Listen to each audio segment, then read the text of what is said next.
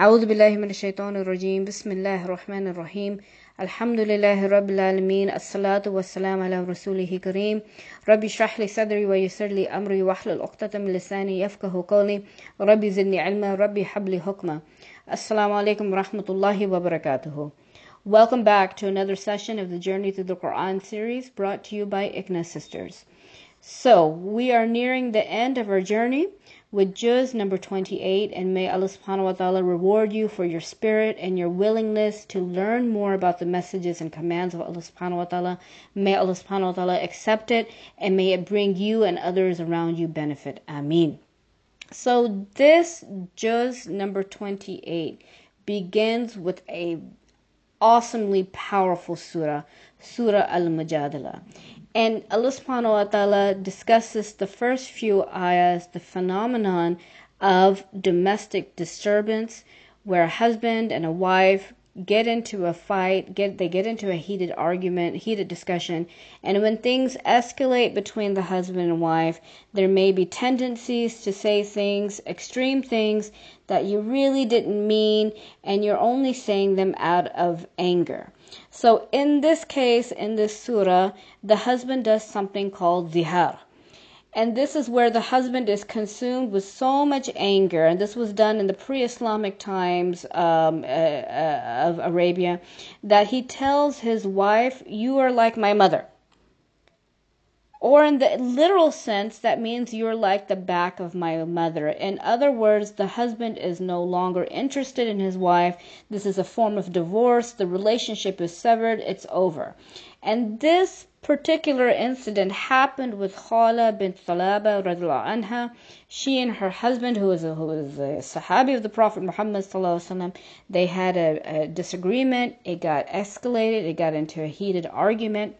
And then he pronounced zihar on her, and now acting as if the, the relationship is over, it's severed, it is cut off, divorce. So he leaves and he goes out and, and sits with his friends but when he comes back to the house, he demands to sleep with Khawla anha. Then at that moment she said, Nuh no. I am not going to sleep with you.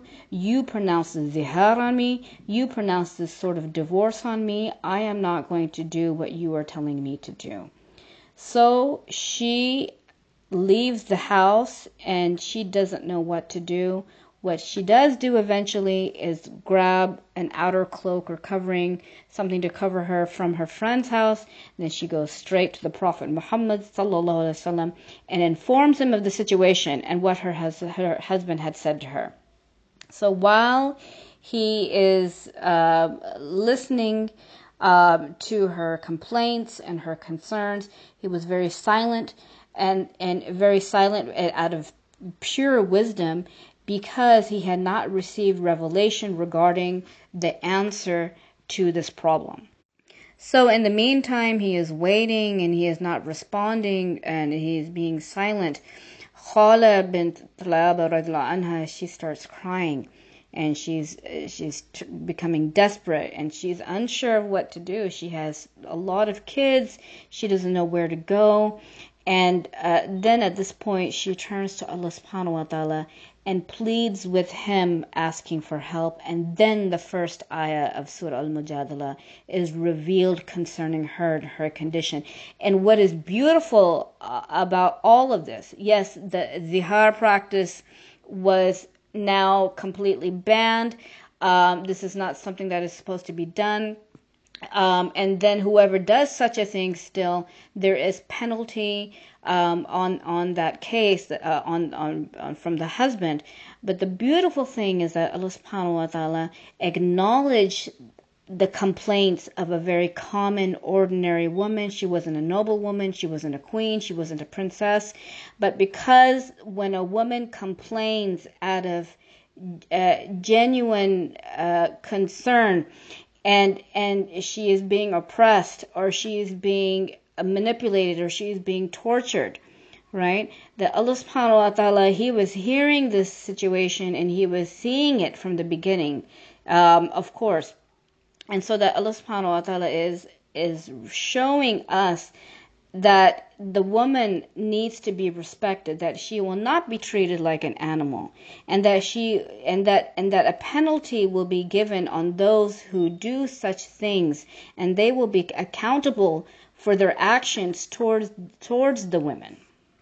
So while Allah subhanahu wa ta'ala was listening to the secret complaint of this woman, Allah subhanahu wa ta'ala and, and going on in the Surah Al-Mujadala, He announces that if people converse in secrets, if you do secretive talk, secretive um, discussions, Allah subhanahu wa ta'ala is fully aware and can hear all things. So these type of conversations, these types of um, you know, just uh, secrecy and conniving, uh, they, they they should be avoided altogether, except if it's about virtue and piety. And then Allah subhanahu wa ta'ala goes on to tell us that conspiring in secret is the work of shaitan and that when you have conversations, be mindful of Allah. So you and I, sisters, need to be careful that when we speak to one another, when we speak in private discussions, private phone conversations, even text conversations, that we should be mindful and be aware of the fact that Allah subhanahu wa ta'ala is fully aware himself and he can see and hear everything. Just because we can delete a, a conversation does not mean it is deleted with Allah subhanahu wa ta'ala. Then the surah goes on to explain the etiquettes of holding a meeting and having a, and and those who arrive late to a gathering or that meeting. So as a courtesy, we should squeeze in to make room. We should not have narrow-mindedness. We should be uh, uh, very courteous and and generous even in our seating procedure. Then Allah Subhanahu wa Taala at the end of the surah compares two groups of people. One is with the party of Allah Subhanahu wa Taala, and another is the party of shaitan. And that the party of shaitan treacherously creates these doubts and these suspicions against Islam, while the party of Allah, and this is the, this is the party that we want to belong to, this party of Allah will not even tolerate anything or anyone, even if it's their own family and it's their own loved, one, loved ones, belittling Islam. Now, the next surah in this juz is Surah Al Hashr. And Surah Al Hashr falls into the collection of the surahs called Al Musabbihat, which is uh, the six surahs that begin with the glorification of Allah subhanahu wa ta'ala. So, the first part of this surah is talking about uh, the Bani an Nadir. And these were the Jews of Medina. They had made a very fake uh, treaty alliance with the Prophet Muhammad when they when the Muslims and the Prophet himself migrated to Medina. However, they broke this treaty. They made secret alliances with the pagan Meccans, and they were tormenting, harassing, and just uh, you know being very conniving with the Muslims in Medina. And then they just openly also refused to join the Prophet in, in defense of, uh, the, of the city of Medina in the Battle of Uhud. And then they made a secret plan to kill the Prophet Muhammad sallallahu alaihi wasallam. So when uh, the Prophet sallallahu and the Muslims uh, of Medina then set to besieged the city, their area of the of the Bani Nadir, the ultimatum was given to them to leave the entire area of that area of Medina. They had ten days to do it. Um, so they were given safe passage out of Medina, and they were forever exiled um, from the city to never return again. Then Allah subhanahu wa ta'ala goes on in the surah saying and declaring the fact that the enemies of Islam plan evil, they plot and they plan, but Allah subhanahu wa ta'ala plans also, and that His plans are the best of plans.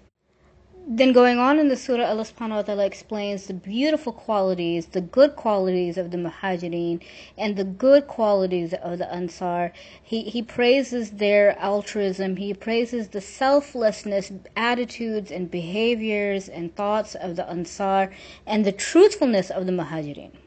Then the story of shaitan is given, and that a shaitan incites man to disbelieve, and he promises him, promises him the, the world and everything in it. But he says on the day of judgment, he will say that he has nothing to do with him. He will, and then Allah subhanahu wa ta'ala will put both into the hellfire. Then one of my absolute favorite ayahs of the entire Quran is in this surah, Surah Al-Hashr, which is ayah number 18. Allah subhanahu wa ta'ala says, O you who believe, be mindful of God and let every soul consider carefully what it sends for tomorrow. Be mindful of God, for God is well aware of everything you do. So each and every soul has to see what he or she is preparing for the hereafter. So the time we have now, we cannot say that we can do it tomorrow, we will do it tomorrow, or that we can think about it next week. We need to prepare for our hereafter as if there is no tomorrow. And that the forgetfulness of God or Allah subhanahu wa ta'ala inevitably leads to the forgetfulness of one's own self. And then Allah subhanahu wa ta'ala is showing another parable demanding us to fulfill the rights of Quran. It is important for you and I to understand what those rights of Quran are. Even sharing this recording that you are hearing will come under fulfilling the rights of Quran because you are in a way uh, you are conveying the message, this message to others. Then finally, this surah ends with the last three ayahs that are beautifully describing the attributes of Allah subhanahu wa ta'ala and that conscious remembrance of Allah subhanahu wa ta'ala is the only defense against all evils of, of society, uh, of shaitan, and of our own selves. In Surah Al-Mumtahina, which was revealed after the Treaty of Hudaybiyah and before the conquest of Makkah, Allah subhanahu wa ta'ala is advising the Muslims not to befriend those who are enemies to Allah. And Prophet Ibrahim salam is given as an excellent example for the believers to look at whose loyalty and faithfulness was only for the cause and in the way of Allah subhanahu wa ta'ala. And in the end of this surah, the women's oath of allegiance and commitment is described in it that it, it, they will not commit shirk, they will not steal, they will not commit adultery, they will not kill their children, they will not give any cause for any scandal, and that they will not disobey the Prophet Muhammad sallallahu alaihi wasallam. Surah Saf, which is the next surah in this juz, is one of the is one of those just tremendously powerfully packed surahs. And Allah subhanahu wa ta'ala begins by in the, the surah by saying that uh, that believers are, they're being commanded not to say something which they do not do. So contradictions in speech and actions is something that is very severely hateful in the sight of Allah subhanahu wa ta'ala. And this is a true weakness of faith that there should be complete agreement between a true Muslim's word and his actions, and that that should he should carry that into effect, uh, whatever he says. And then when he has no intention of doing it or he has no power for it, he should not say that he would do it. You know, to say one thing and then to do another thing is one of the most hideous characteristics of any person in the sight of Allah subhanahu wa ta'ala. And then the Prophet Muhammad sallallahu alaihi he had explained that a person's uh, being characterized by this quality is a sign that he is not a believer but a what? He is a hypocrite. And the hadith says that the hypocrite has three signs even if he offered the prayer and observed the fast and professed to be a Muslim. That number one, that when he spoke he lied. Number two, when he made a promise he broke it. And number three, and when he was entrusted with something he proved dishonest. And you can find this in Bukhari and Muslim. Then in the surah, Allah subhanahu wa ta'ala goes on to say that He loves those who fight for His way, for the establishment of this deen. And this group of people strive and they struggle to seek Allah's pleasure in such an organized way, together like a cemented wall. And if you ever have noticed a brick wall and with cement together, you can see how fortified it is and how strong they are and how uh, how much each brick is supporting the other. So this is the uh, example of those people who who uh, energize themselves and motivate each other and support one another and fight in the way to establish this deen. And there are four characteristics of these types of people who strive and struggle in this way in an organized way, and they do it together. Number one, they have complete agreement in the faith and the objective. Number two, they have confidence in one another's sincerity. Number three, they have a high standard of morality. And number four, they have the love for the common objective and a firm resolve to achieve it. And then uh, in the surah, the example of Prophet Isa alayhi Slam is given, and that he had given the good news of a Rasul, of a messenger coming after him, whose name will be Ahmed. And even you can find this still in the Bible, it's there. Um, and that the believers are commanded to be helpers of Allah like the disciples of Prophet Isa salam. And this is what you and I need to remember each time you go through this surah is that we need to be like like the Prophet ﷺ was right here, even though he is not here in this time at all. But we still have to be striving and struggling and uh, in the way of Allah subhanahu wa ta'ala and supporting the Prophet Muhammad by following his example, following the sunnah, what he said and what he did. I mean, honestly, for me, the next surah that comes in this juz, uh, Surah Al Jumu'ah, uh, Uh, was particularly difficult for me to journey through. And you will you will figure that out when I get to the end, inshallah, what I'm talking about, what, what made it so difficult. Um, but the surah itself opens up with the glorification of Allah and the prophetic call and proceeds to suggest that the Muslims are not supposed to be like the Jews to whom the Torah was granted, but they failed to act upon it. In fact, Allah subhanahu wa ta'ala is describing the moral decay of the Jewish scholars to that of a non practicing scholar uh, with a donkey carrying books. You know, um, it's it's emptiness. It, it it becomes the this this practice is hollow. And Surah Jumu'ah ends with an emphasis on establishing the Friday congregational prayer and what Friday itself means to Muslims all over the world. It's a communal a ritual, it is an act of solidarity, of collectivism, of meeting and greeting and strengthening those bonds, strengthening the, the message, uh, ourselves with the message, and then dispersing throughout the, throughout the land and throughout the country and doing what it is we have to do with that regular weekly Friday reminder. Nowadays, unfortunately, due to the situation, the precarious situation that we're in with the COVID 19 uh, disease, uh, all of our masajid, most of them are locked down. We're not able to pray. We're not able to have the Friday prayer um, and um, and other the regular five daily prayers. May Allah subhanahu wa ta'ala open up these masajid for us. May Allah subhanahu wa ta'ala show us what we were missing. And may we fill the masajid more than we ever did before. Inshallah. Ameen. Surah Al Munafiqun is an amazing surah that describes the character, characteristics of the hypocrites. And it is so wisely placed by Allah subhanahu wa ta'ala after Surah As-Saf and after Surah Al-Jumu'ah. So Surah As-Saf gave us the roadmap, right? Gave us the roadmap for establishment of deen. Surah Al-Jumu'ah prescribed the communal duties and collectivism.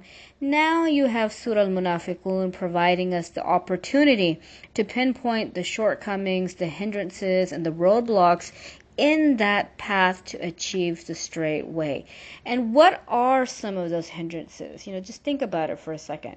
What are some of those shortcomings that deprive us of the blessings and getting onto that straight path? You know, it could be your nafs. It could be your ego. It could be your biases. It could be your wealth. It can be your children, your family, your colleagues, your peers all of these things can lead to the collapse of your iman.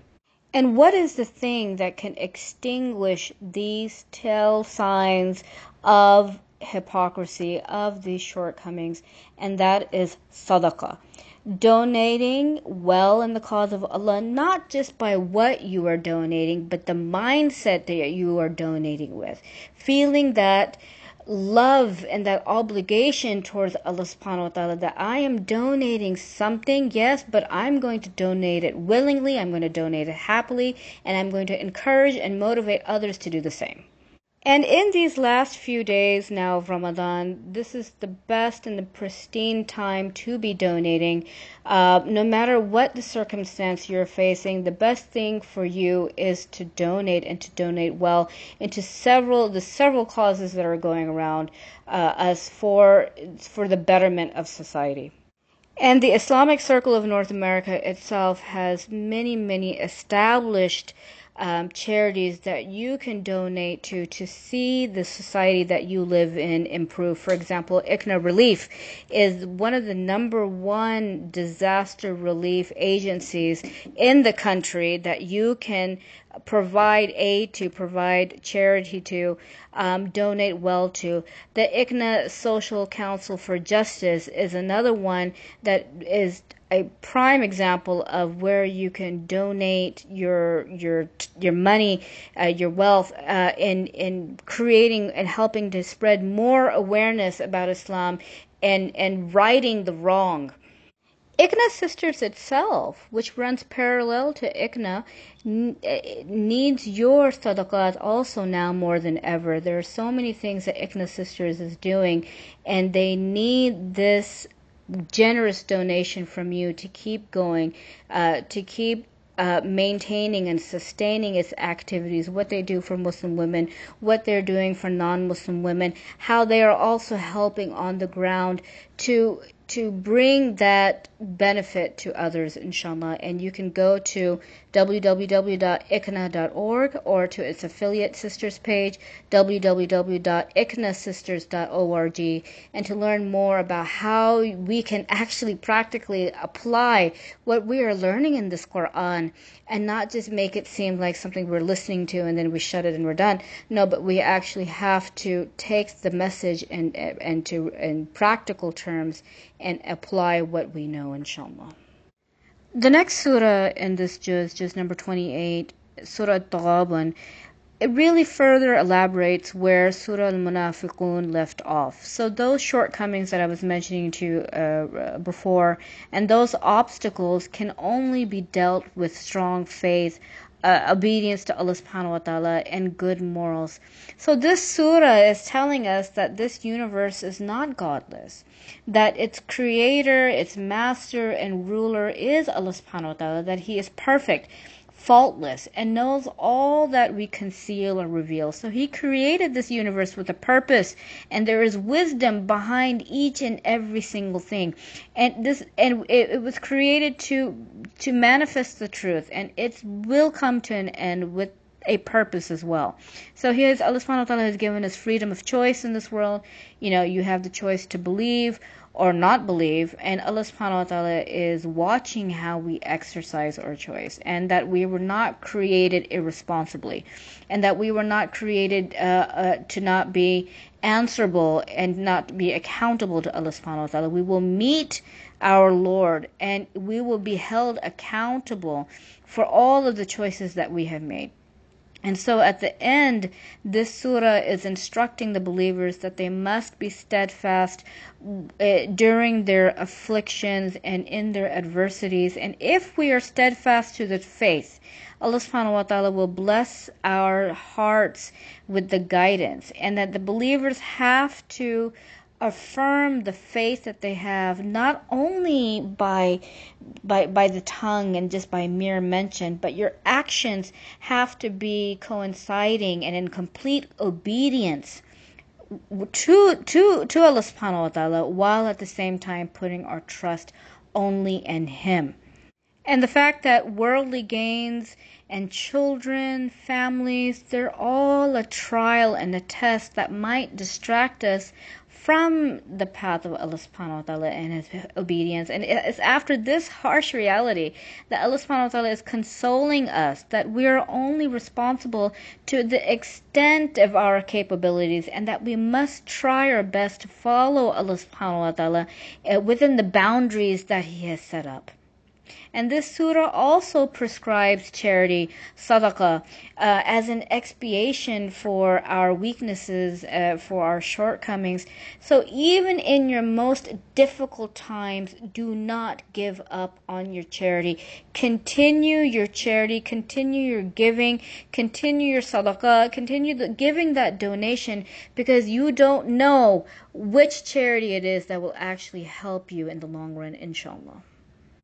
The second to the last surah in this juz, Surah At-Talaq, explains that even after trying and following Allah's command, there might be circumstances where exceptions are made and allowed, like the case of divorce. But even in those circumstances, in those scenarios, one still must be very fearful of Allah subhanahu wa ta'ala. And that Allah subhanahu wa ta'ala says that He will, that uh, Allah will find out, uh, find a way out for those who fear Allah. Then, uh, uh, going on in the surah, Allah subhanahu wa ta'ala gives the final laws of divorce and the iddah waiting period, and that a warning is given in it that to adhere to these laws and to avoid transgression. And these are divine revelations for family laws, which are blessings from Allah subhanahu wa ta'ala, bringing humanity out of that darkness into light. And then the surah ends with the declaration that Allah subhanahu wa ta'ala has power over everything and that He encompasses everything in His knowledge. The last beautiful surah in this juz, Surah Tahrim, starts with a warning that Allah is the only one who can make things lawful and unlawful. And then Allah further strengthens the foundation of a family unit that Muslims, both men and women should not be careless in matters of guarding secrets. And that Allah subhanahu wa ta'ala further elaborates that a person's responsibility is not confined to making an effort to only save herself from the punishment of Allah subhanahu wa ta'ala, but it is also her responsibility as as a Muslim woman of the of the family, and of course a Muslim man of the family is also responsible that they should educate and train to the best of their abilities the members of her family to also become Allah's favorite servants. So our concern as Muslim women should not be that just so that our children should lead a happy and prosperous life in this world. Yes, that is okay to, to make dua for those things for our children. It is okay to train our children uh, to lead these good lives in this world, but at the same time, we should be stressing over and we should be anxious and we should making, be making dua and we should be training our kids so, so that they do not become fuel for the fire of hell and the hereafter. Nowadays, our society and other societies around the world have totally lost this perspective. They have totally lost what the family structure is and what makes a family a real family. So we need to revive this concept and we need to bring it back for what it truly, truly is. And then the surah ends with four examples of women you know, we have two bad examples and then you have two good examples.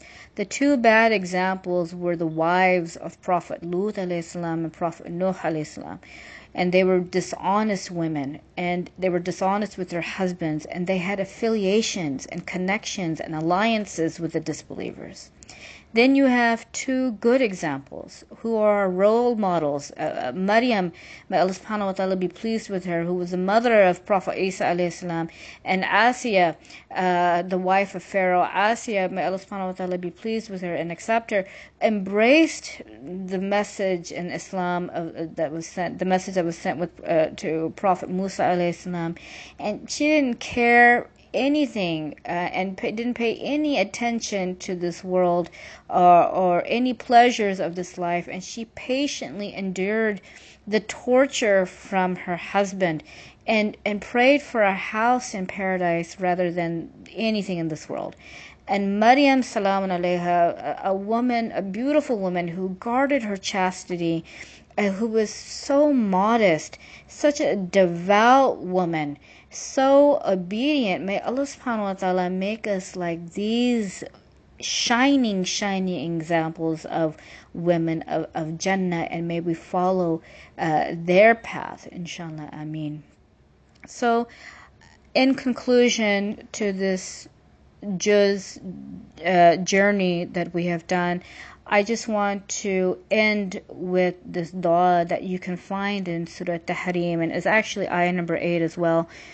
Um, and and this and Allah Subhanahu wa Taala uh, it says like this: "Rabbana atmim lana nurana waghfir lana innaka ala kulli shayin qadir." Our Lord, perfect for us our light and forgive us. Surely you have power over everything.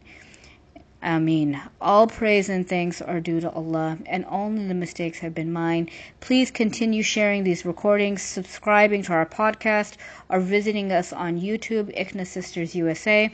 Until next time, inshallah, Jazakumullah khairan wa assalamu alaikum wa rahmatullahi wa barakatuh.